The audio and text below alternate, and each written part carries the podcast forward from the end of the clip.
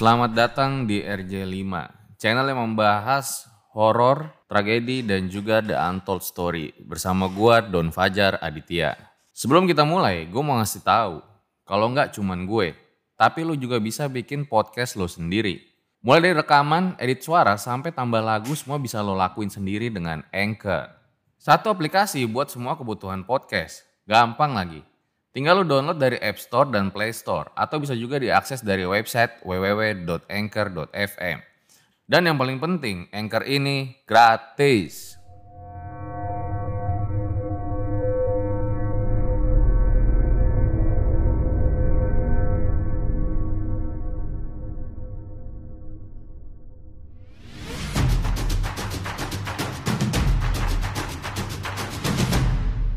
Kini Podcast Network. Lagi dan lagi aku memaksa dia untuk cerita. Sampai dia mungkin udah udah hopeless kali ya mau ngebela diri nggak bisa dia ngomong kalau tadi dia sama Anto itu di rumah A sedang tepuk tangan mas. Mas tahu kan istilah ini kan? Ya udahlah tahu dong. Begituan. Aku- Hmm, eh, hiasan kepala yang ada bulu-bulunya gitu loh mas. Yang ada bulu-bulunya terus dia pakai everything's okay Copot, copot. Maaf, Mak. Jadi Anto masih kelindes truk saat itu. Iya. iya jadi posisinya pas dia kelindes tuh antara hidup dan mati mas sorry mas sorry ya jadi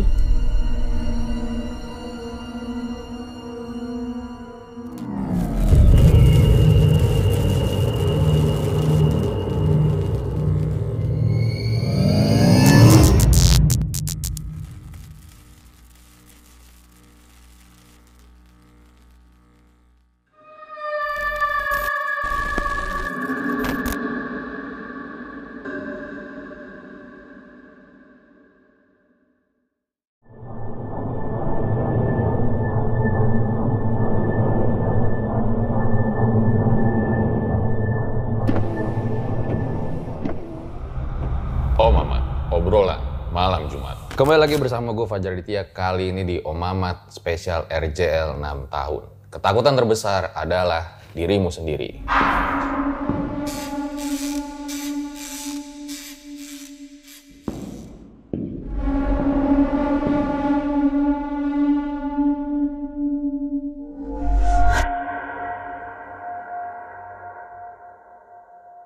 Ya, jadi guys, ini spesial 6 tahun RJ5 di mana gue bakal ngebawa narasumber-narasumber yang sangat luar biasa khusus buat kalian semua. Nah, pada hari ini gue kedatangan seorang pria pengantin yang punya pengalaman. Wah, gila sih, langsung aja kita tanya. Selamat malam, Mak. selamat malam mas Fajar Akhirnya ketemu ya. Kali ini langsung dari Surabaya nih. Oh, terima kasih sudah main ke sini Wah, saya yang makasih nih udah mau cerita ya. Mak, Iya. perias pengantin.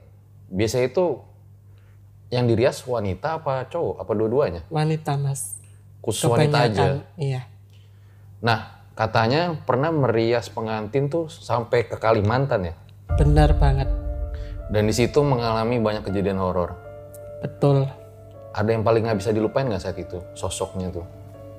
kalau secara sosok apa namanya supranatural itu kayak sosok hantu itu enggak sih mas tapi lebih ke pengalaman kronologi salah satu timku sampai meninggal dunia Sampai meninggal dunia Iya. timnya. So, gue rasa langsung saja berikut adalah ceritanya.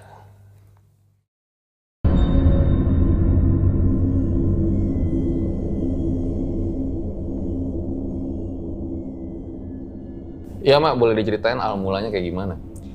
jadi kejadian ini aku alami sekitaran bulan Oktober tahun 2016 waktu itu aku dikasih sebuah job sama Sam Jadi aku tuh kan bekerja di sebuah WO yang ternyata WO ini milik temanku sendiri mas, teman SMP. Jadi kayak semacam bisnis keluarga. Dan kebetulan dia yang handle karena kokonya sakit. Di situlah aku kerja.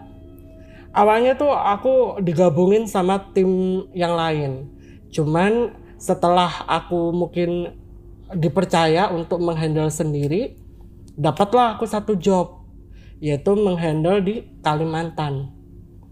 Di situ kita berenam mas, kita berenam tiga cowok tiga cewek dan mungkin aku bisa sebutkan namanya ada aku ada Mary ada Nisa terus ada Putra Dimas sama Anto awalnya sih aku juga tidak berpikir kalau bakal mengalami kejadian seperti ini kembali lagi takdir manusia nggak ada yang tahu di situ setelah aku menerima job ini dari Sam, Sam itu adalah bos aku, namanya Sammy.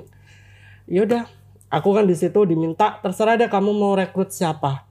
Akhirnya yaudah aku rekrut itu. Singkat cerita, kita berangkatlah ke Kalimantan tuh mas. Bulan Oktober tahun 2016.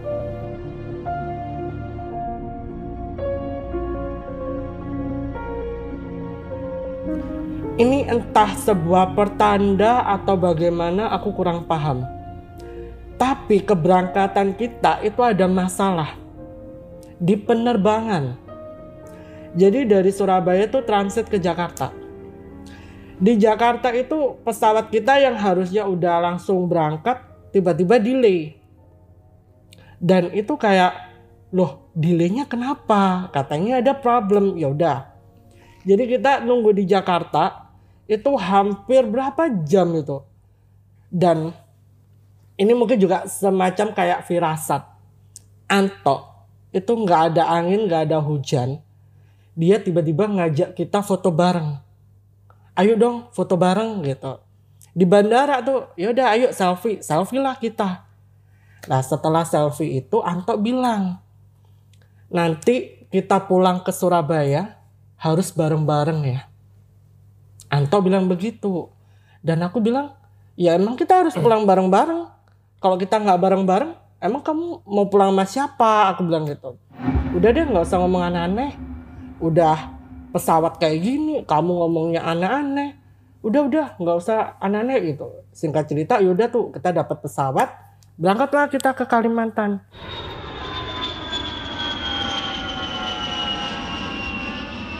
tiba di Kalimantan itu kita dijemput sama salah satu kerabatnya klien. Perjalanan dari bandara sana aku tidak bisa menyebutkan mas ya karena ini sudah sesuai prosedur yang diminta sama Semi sendiri untuk tidak menyebutkan di mana kotanya karena bagaimanapun kejadian ini masih membekas di ingatan kita semua terutama kita yang waktu itu ikut ke dalam job ini menyaksikan Antok meregang nyawa seperti itu. Nanti akan aku ceritakan. Kita kembali ke cerita. Berat banget buat saya mas. Sorry ya. Habis itu ya kan dijemput sama kerabat klien. Kita pergilah menuju ke rumah klien. Terus terang begitu kita tiba di rumah klien kita disambut dengan baik mas. Jadi klien tuh tidak apa ya tidak mempermasalahkan kan katanya ya mohon maaf ya kan kalau orang Kalimantan ketemu orang Madura kayak gimana gitu kan katanya. Antok kan uh, ada keturunan Madura. Tapi nyatanya kita di sana disambut baik mas. Mereka menyambut kita dengan hangat. Nggak ada tuh mereka mempermasalahkan ini itu nggak ada. Dan aku uh, apa ya merasa sangat dihormatin di situ. Yang aku rasakan ya. Ditambah kan lingkungan rumahnya klien tuh kan masuk kayak kawasan pedesaan mas jadi asri enak masih jarang rumah gitu iya jadi modelnya tuh kayak masih tradisional banget gitu loh mas setelah kita tiba di situ diberi suguhan nggak berselang lama datanglah bapak-bapak katakanlah bapak-bapak ini tuh kayak ketua suku ketua adat sana. Kan di setiap uh, daerah itu kan ada beberapa ini mas beberapa suku. Uh, si bapak ini mungkin perwakilan dari suku klienku. Ya udahlah di situ ya. Kita diajak ngobrol ditanya. Oh ya aku juga lupa nih mas. Yang pas waktu berangkat duluan tuh cuma kita berlima.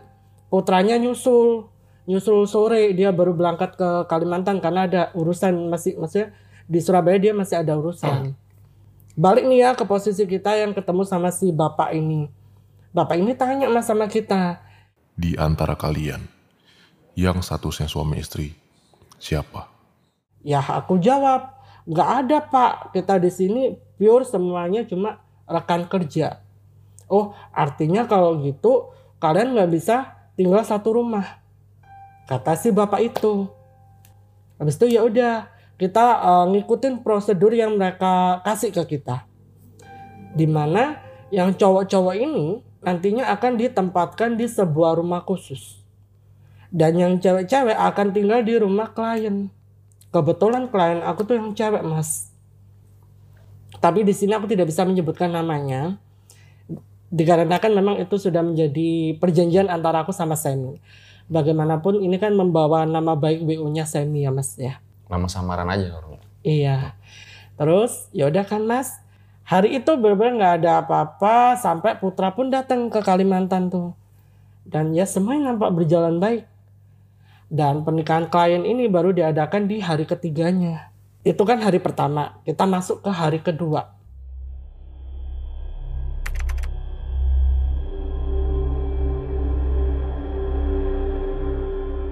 Di hari kedua ini kita nggak ada schedule kerjaan apa-apa, tapi keluarga klien menawarkan, mau nggak nih ikut ke butik? Oh boleh. Sebab apa? Sebab sebagai seorang perias pengantin itu bukan suatu perkara yang mudah. Kita harus benar-benar memastikan busana yang dikenakan sama klien itu cocok dengan riasan yang nantinya akan kita riaskan di klien. Makanya kan aku uh, memilih untuk yaudah yuk ikut. Tau cuma yaudah cuma ke butik paling perjalanan berapa gitu kan. Aku tawarkan lah teman-teman kan mau ikut nggak? Ayo. Semuanya ikut kecuali Nisa sama Anto. Sedikit informasi Nisa sama Anto ini pacaran mas. Ceritanya. Dan memang beberapa bulan setelah kita menghandle job ini mereka memang ada uh, agenda buat lamaran Nah di situ alasannya kenapa si Nisa sama Anto nggak mau ikut, alasannya mereka berdua ngeluh kecapean. Aku di situ kan sebagai leader tuh, sebagai leader aku harus benar-benar make sure tim aku ini nggak ada yang kelelahan ketika kita sedang bekerja. Jadi aku kasih dia ruang, oke okay, kalau memang kamu nggak ikut kita nggak apa-apa, mungkin kamu capek ya. Aku benar-benar nggak ada pikiran negatif sama sekali ke teman-teman tuh jadi aku dari Surabaya Kalimantan jauh. Iya gitu. Dan mungkin itu kan termasuk perjalanan pertama mereka katanya okay. luar pulau mas. Jadi ya udah, yaudah deh kalau emang nggak mau ikut, ya udah nggak apa-apa gitu istirahat aja. Dan aku juga nggak mikir yang gimana gimana. Akhirnya yaudah kan, kita ikutlah klien dan keluarganya meninggalkan Nisa dan Anto. Setelah pulang ikut keluarga klien dari butik tuh mas ya, baru ku turun dari mobil, aku ngeliat Nisa itu jalan dari rumah ah. Katakanlah rumah yang ditempatin teman-teman cowok ini rumah ah gitulah ya. Nisa jalan dari rumah ah dan itu dengan gelagat yang mencurigakan mas. Kayak orang buru-buru gitu. Aku yang benar-benar hafal banget sama sikap teman-temanku ya. Aku juga bisa membaca karakter orang kalau anda kata ini orang mencurigakan. Aku nggak pakai lama, kan dia mau nyelonong tuh mas. Jelas-jelas aku berdiri di sini, dia mau nyelonong, mau kayak kayak berusaha menghindari kegep, kegep. percakapan sama aku gitu loh. Aku nggak pakai lama, aku tar gitu tangannya dia. Akhirnya aku ajak ngomong dia, aku bisikin dia, kamu ngapain habis dari rumah ah? Dia awalnya tuh kayak orang gelagapan. Aku bilang gini, kamu ngapain? Ngomong jujur sama aku aku nggak suka lo ya di antara kita bohong-bohong kayak gini. Dia di situ bilangnya awalnya mas ya bilangnya tuh cuma nganterin makanannya Anto yang uh, jadi satu sama tasnya dia. Aku kayak antara percaya nggak percaya orang gelagatnya aja kayak gitu ya kan? Aku bilang yakin kamu nggak bohongin aku? Benar mak aku nggak bohongin kamu dan dia mengatasnamakan Tuhan. Dia bersumpah atas nama Tuhan itu yang buat aku kecewa, Mas. Dia bilang sumpah mak gini gini. Gimana ya mau ngedesek dia juga kita berdua ini jadi spot orang-orang maksudnya orang-orang pada ngeliatin kita gitu loh soalnya kita kayak kelihatan lagi berdebat aku bilang sama Nisa Nis ini tanah Kalimantan loh kamu jangan macam-macam ya kalau kamu sampai macam-macam dan nanti terjadi sesuatu sama kamu aku nggak tanggung jawab aku udah negur kamu dari pertama kali kita berangkat ke sini aku udah bilang kan sama kalian semua kita itu tamu jadi bersikaplah selayaknya tamu jangan bikin aneh, jangan bikin onar dan jangan pernah bikin masalah. Aku bilang kayak gitu. Terus dia ngelepasin tanganku, dia masuk. Teman-teman tanya, kenapa mak? Udah nggak apa-apa, masuk aja. Masuk tuh mas. Malamnya kan besok acara klien tuh, ya kan? Malamnya aku ngadain briefing sama teman-teman di depan rumahnya klien. Aku ngadain briefing dan itu semuanya hadir kecuali Nisa. Aku tanya sama Mary, Mer, mana Nisa? Katanya kamu manggil Nisa. Iya mak, aku panggilin nggak keluar-keluar dia. Loh, gimana sih? Yaudah deh, aku aja yang manggil. Aku bilang gitu sama Mary. Jadi yaudah teman-teman di luar, aku pergilah ke kamar yang ditempatin sama Nisa. Jadi di rumah klien itu kita disediakan dua kamar mas. Kita disediakan dua kamar dan dari awal Nisa itu nggak mau tidur sama, maksudnya berdua entah sama aku atau sama Mary itu nggak mau. Jadi aku putuskan tidur berdua sama Mary. Nisanya tidur sendiri. Balik nih ke posisiku. Aku ketok lah, aku panggil nama dia. Nis, Nisa, nggak ada respon. Nis, Nis aku masuk ya, aku bilang. Aku buka lah pintunya. Begitu aku buka pintu, aku udah ngeliat Nisa posisi kejang-kejang di atas kasur mas dia badannya ngaku tangannya ngepol gini dan matanya tuh kayak ngeliat ke atas gitu loh bahkan bola mata yang hitam itu kayak hampir hampir nggak kelihatan habis itu aku deketin Nis Nis kamu kenapa aku bilang sama dia istighfar istighfar. Karena aku takut ya mas ya. Aku takut aku pergilah keluar itu aku uh, menuju ke ruang keluarga rumah klien. Untungnya di situ ada bapaknya klien. Aku bilang pak tolong dong pak. Teman saya kenapa itu pak? Kenapa mbak? Nggak tahu pak. Kejang-kejang gitu. Bapaknya klien ikutlah sama aku ke kamarnya Nisa. Begitu ngeliat kondisinya Nisa seperti itu bapaknya klien langsung bilang ambilin air ambilin air sama garam kasih garam kasih garam gitu. Yaudah bapaknya klien di situ akunya di sebelah Nisa aku tanya pak temanku kenapa? Udah udah tenang dulu tenang dulu. Nggak bisa lama tuh ibunya klien masuk bawa air yang mana itu udah dikasih garam. Ini uh, literally air ya mas ya. Tidak berwarna tidak berbau air putih biasa cuma dikasih garam nah si bapaknya klien ini megang megang itu gelas sambil kayak mulutnya komat kamit wah itu aku nggak tahu deh bapaknya klien baca apa ya Habis gitu setelah beliau komet kami kayak gitu, akhirnya dikasih ke aku. Minumin. Disuruh minumin ke Nisa. Lah Nisa kan kejang-kejang kayak gini ya mas ya. Kan gak mungkin aku suntikin airnya gitu kan. Aku minta lah sendok gitu. Akhirnya udah aku ambil sendok. Lalu itu aku sendokin pelan-pelan tuh. Ke mulutnya Nisa yang masih kejang-kejang kayak mengah-mengah gini. Eh airnya keluar. Kayak kayak sininya tuh kayak nggak nompol gitu loh kayak nggak nerima akhirnya akhirnya keluar aku aku orangnya kan nggak serantanan mas ya gemes gitu loh ini anak kenapa tahu-tahu kayak gini dikasih kayak gini kok nggak mau akhirnya aku ngide nih. Air itu kan aku sendok tuh. Aku masukin ke mulutnya aku bekep mulutnya mas. Beneran aku bekep saking gemesnya itu.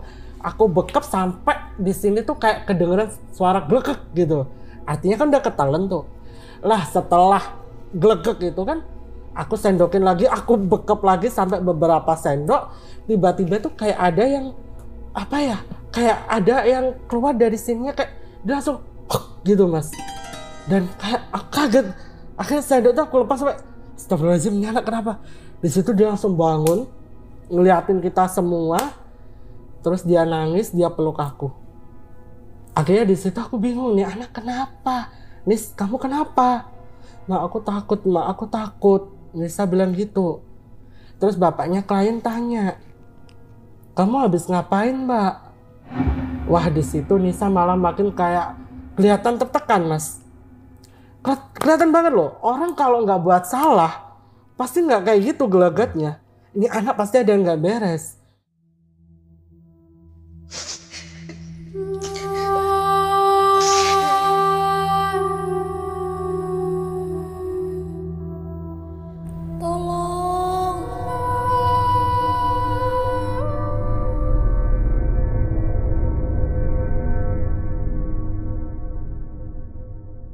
napas dulu dong guys. Sebelum lanjut, kenalan dulu yuk sama all-in-one podcast editing platform. Namanya Anchor. Anchor ini adalah aplikasi yang buat gue lebih mudah untuk rekaman, edit suara, tambah lagu. Pokoknya segala hal dalam pembuatan podcast yang lo dengerin ini. Jadi kalau lo mau bikin podcast lo sendiri, sekarang juga bisa. Caranya tinggal download dari App Store dan Play Store. Download Anchor sekarang juga.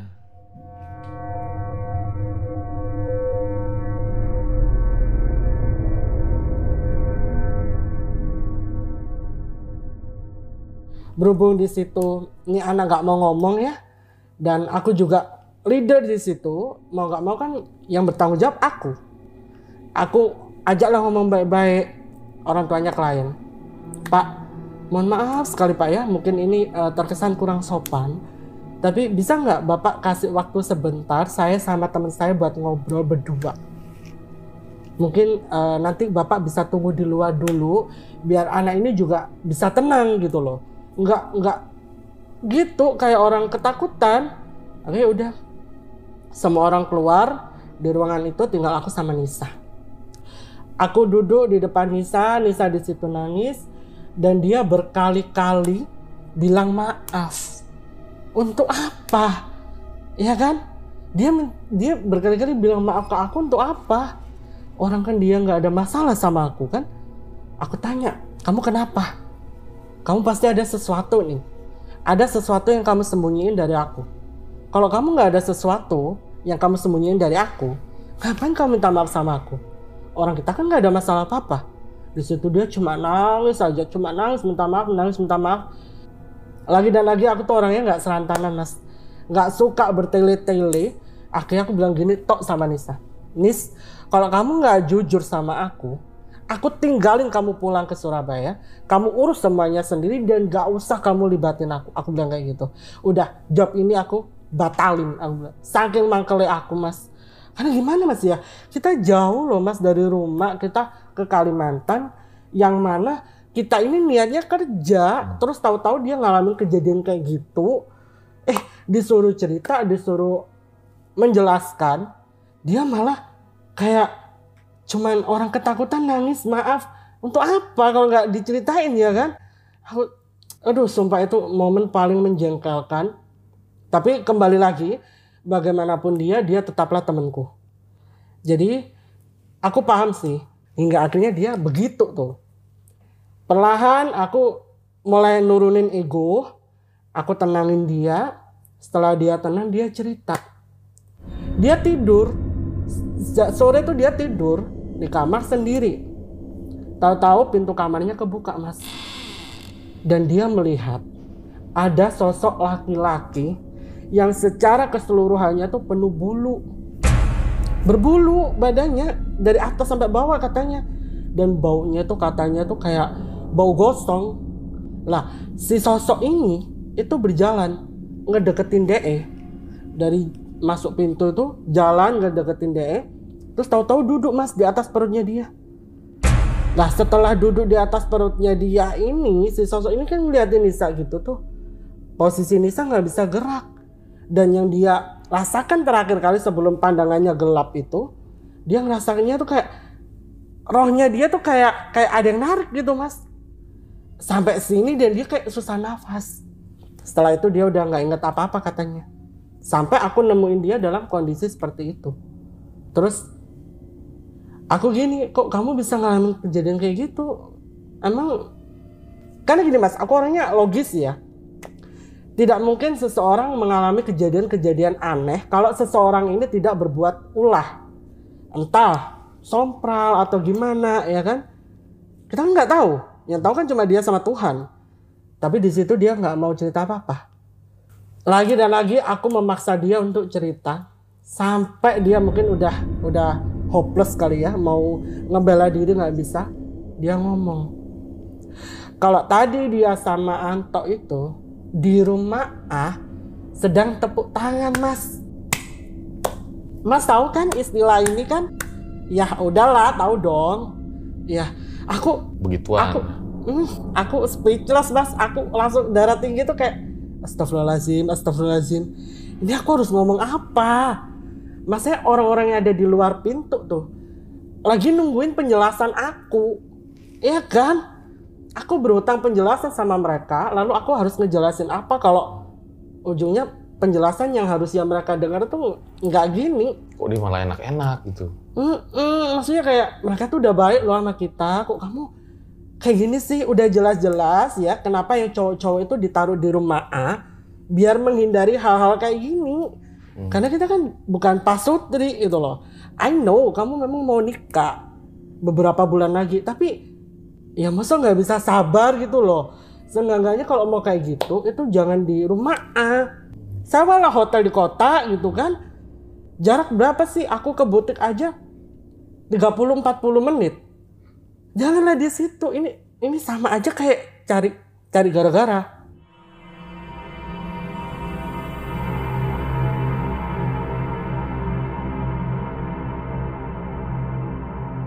Udah di situ aku udah kayak lemes, aku hmm, sekujur tubuh itu gemeteran karena gimana ya? Aku leader, Mas. Aku bertanggung jawab atas nih anak-anak ya. Terus aku juga berutang penjelasan. Jalan keluar itu rasanya udah nggak karuan.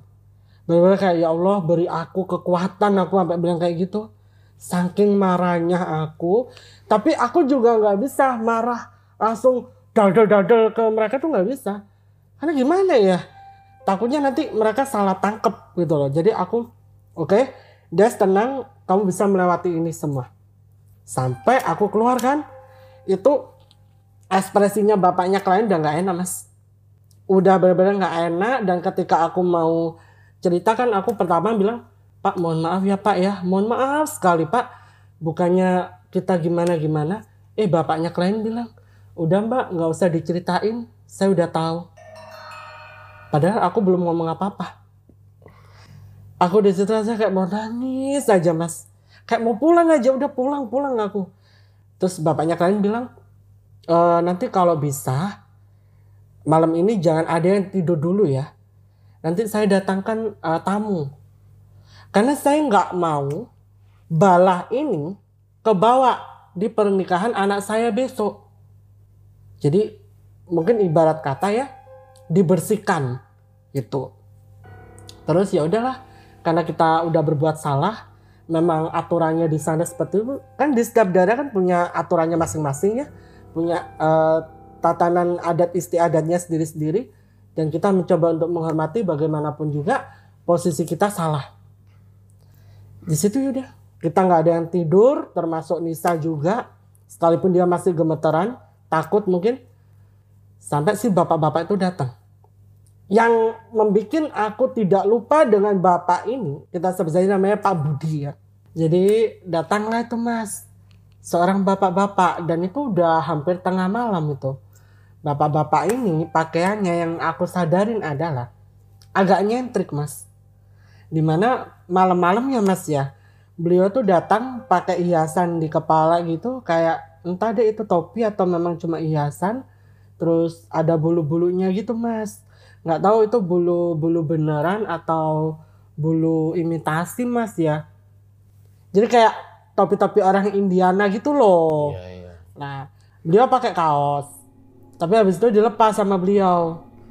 Nah ketika beliau melepas kaosnya itu ternyata di depan sini ada mandau.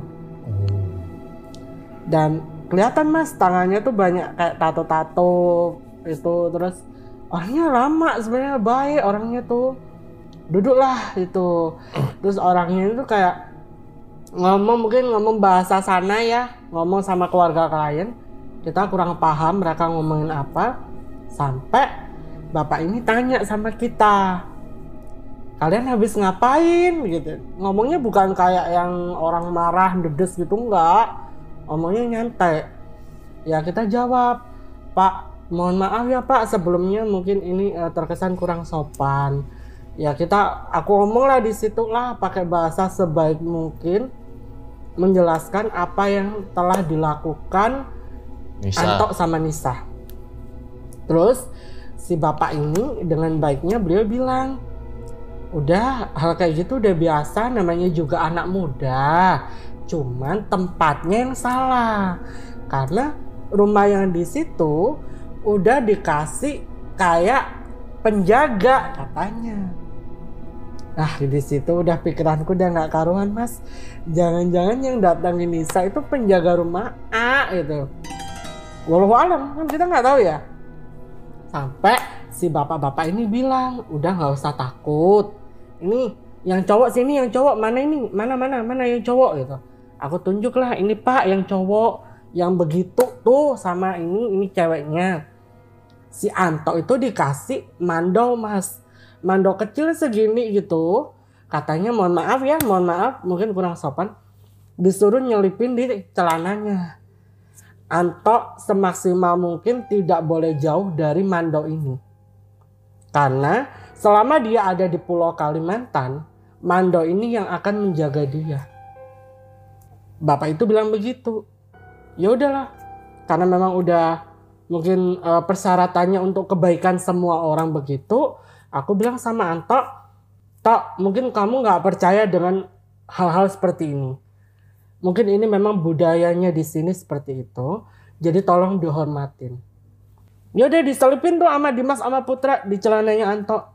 Bener-bener kayak ya udah di, diselipin di dalam. Setelah itu kita dipersilakan untuk istirahat mas. Karena kan besok kita harus kerja.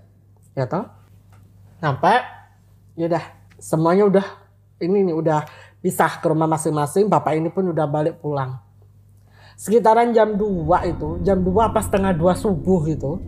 Pintu rumah klien diketok.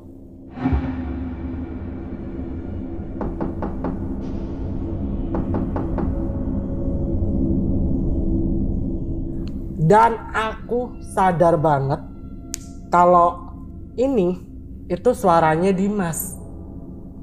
Aku yakin banget ini suaranya Dimas. Ngapain Dimas di sini, ya kan? Aku inilah, aku buka tuh pintu kamarku. Ternyata ibunya klien ini udah di situ. Udah udah duluan bukain pintu gitu. Ditanya kan sama ibunya klien kenapa, ada apa? Si Dimas di situ bilang, "Sana, Mak Anto, Mak Anto." Dimas bilang kayak gitu. "Kenapa? Kenapa Anto?" Udah kamu ke sana ke sana. Wih, itu udah kacau banget tuh kondisi subuh-subuh ya. Kitanya masih ngantuk, pergilah kita ke rumah sana. Meninggalkan Nisa. Nisa kita bangunin nggak bangun-bangun soalnya mas. Habis itu pas kita tiba di eh, kamarnya Anto, Anto itu kondisinya udah udah banyak banget luka cakaran mas. Di sekujur tubuhnya, pipi itu, aduh ya Allah. Sampai kita bingung, ini yang nyakar kamu siapa? Hewan.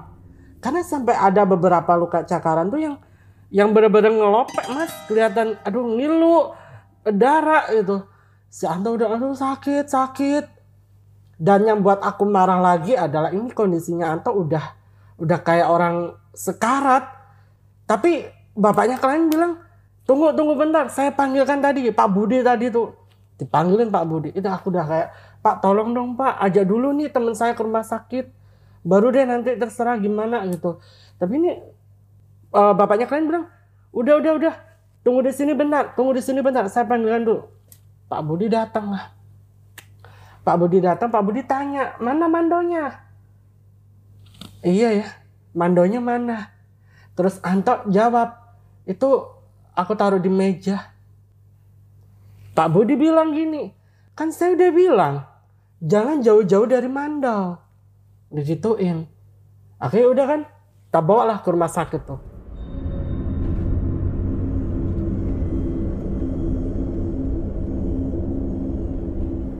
Yang di rumah sakit tuh uh, semuanya ikut maksudnya tim aku ya kayak aku Dimas Putra.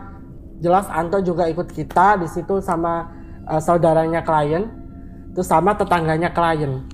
Jadi kita ke rumah sakit itu minjem mobil tetangganya klien. Dan kita meninggalkan Mary. Kenapa kita tinggalin Mary? Biar Mary ngurus Nisa. Nisa kan kita tinggalin sendiri tuh di rumah klien. Ya udahlah, kita perjalanan nih menuju ke rumah sakit. Saat menuju ke rumah sakit nih Mas ya, itu ada aja kendalanya. Masa kita diputer-puterin Mas? Ketemu di jalan itu lagi, ketemu di jalan itu lagi.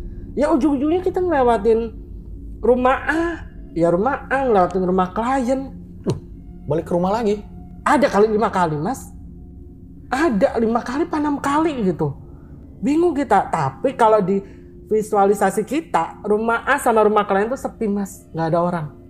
Ini kalau di pandangan kita ya, rumah A sama rumah klien sepi. Jalanannya itu masih banyak hutan gitu. Masih masih uh rimbut masih masih ini Mas, masih kayak pedalaman gitu. Dan kita bingung dong loh, kok bisa muter ke sini? Harusnya kan jarak rumah klien ke rumah sakit tuh deket loh sebenarnya.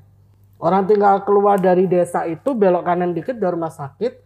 Kenapa ini bisa tahu-tahu muter gini ya? Orang kita kan belok habis belok kanan itu udah lurus ngerasanya kita ya lurus.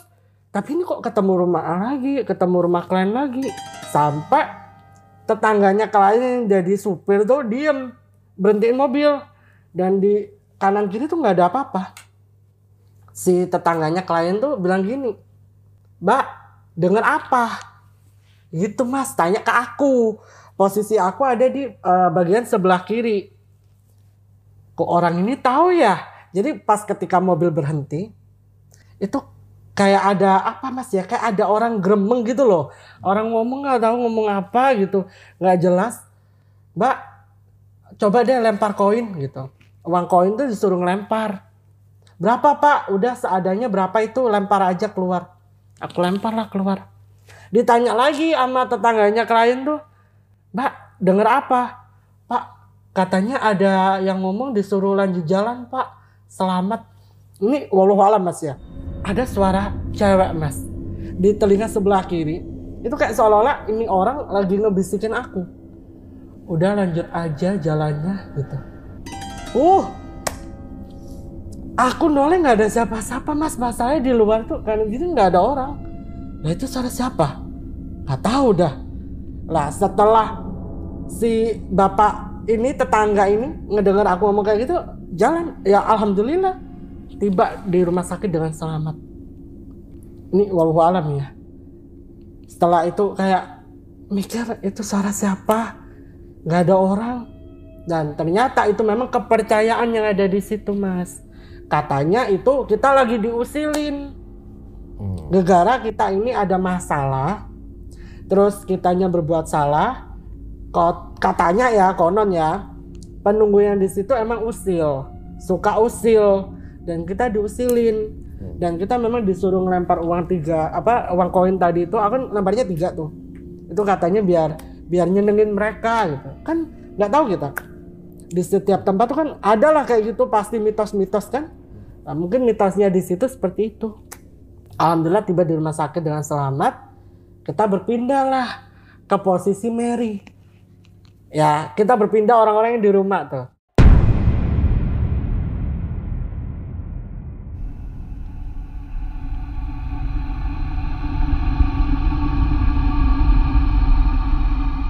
Tunggu kelanjutannya di part terakhir.